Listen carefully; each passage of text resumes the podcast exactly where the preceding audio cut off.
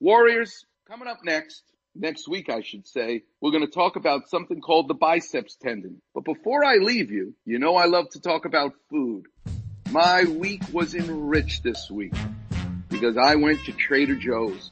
And I went, you would think, to the chocolate section. And you'd be right. But I didn't get chocolate. I did, but that's not what we're going to talk about today. I got something this week at Trader Joe's that now I've bought four containers of because I'm addicted to it. It's the greatest thing you put in the palm of your hand and one at a time nibble on.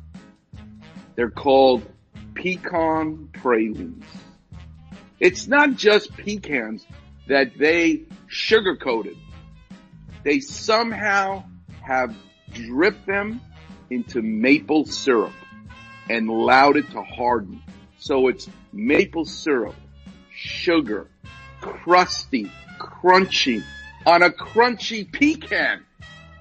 Pecan pralines, Trader Joe's. My life is now forever changed, and so will yours.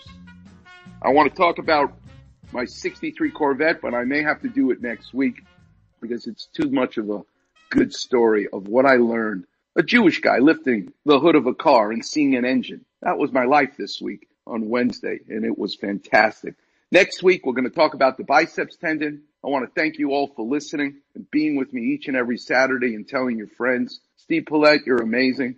But remember, you want to enjoy your life?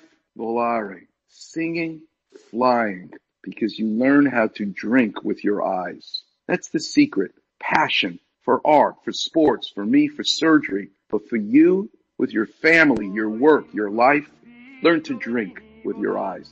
Until next week, I'll see you on the radio.